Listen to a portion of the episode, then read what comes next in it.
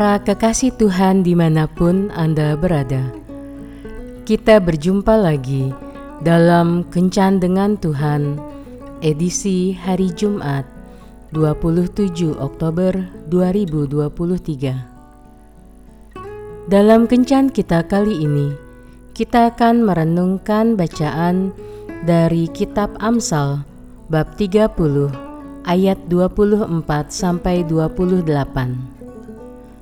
Ada empat binatang yang terkecil di bumi, tetapi yang sangat cekatan.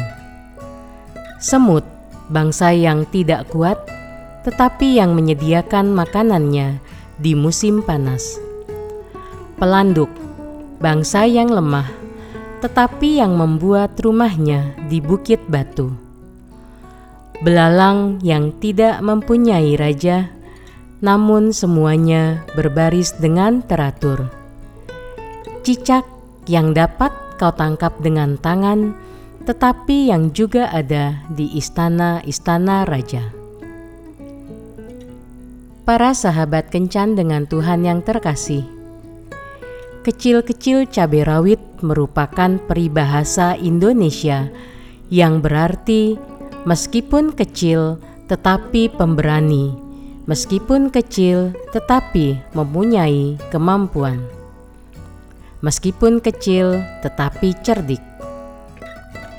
Sepadan dengan peribahasa di atas, Alkitab mencatat dalam bacaan di atas tentang binatang-binatang kecil dan lemah, tetapi cerdik sehingga hidupnya bisa dikatakan berhasil. Dikatakan ada empat binatang yang terkecil di bumi, tetapi yang sangat cekatan. Semut, bangsa yang tidak kuat, tetapi yang menyediakan makanannya di musim panas.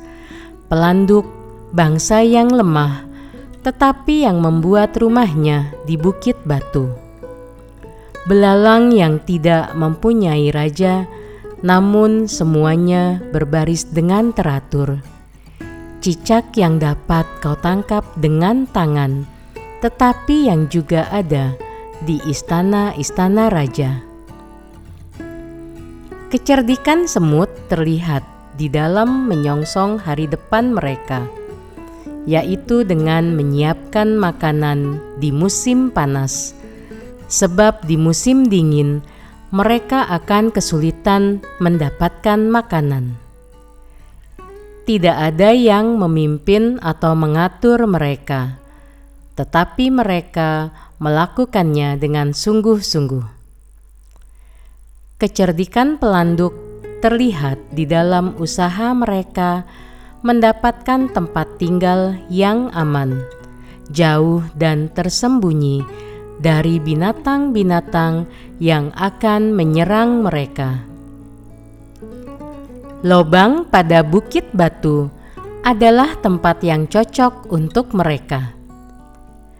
Kecerdikan belalang terlihat di dalam kerjasama dan kerapian mereka ketika membentuk barisan yang menjadi semacam pasukan yang siap melahap gandum ataupun padi.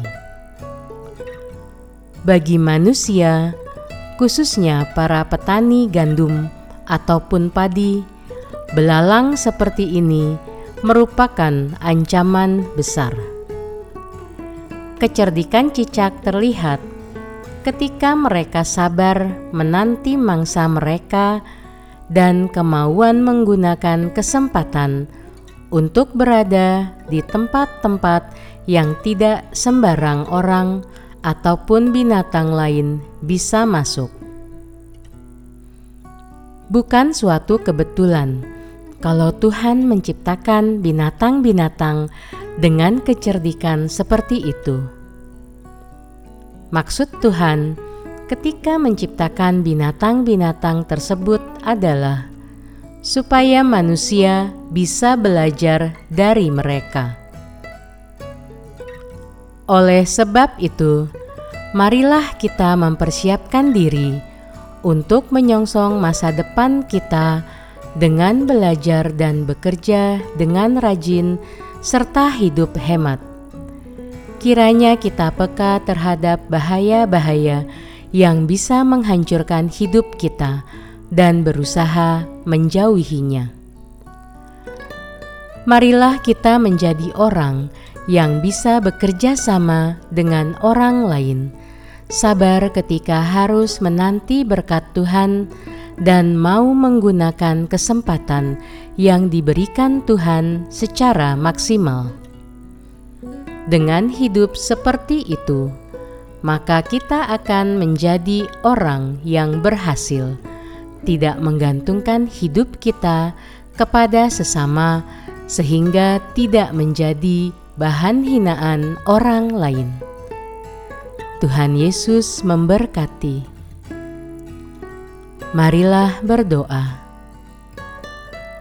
Tuhan Yesus, mampukan aku untuk melakukan hal-hal yang membuat aku berhasil, sehingga aku bisa hidup mandiri, bahkan menjadi berkat bagi sesamaku. Amin.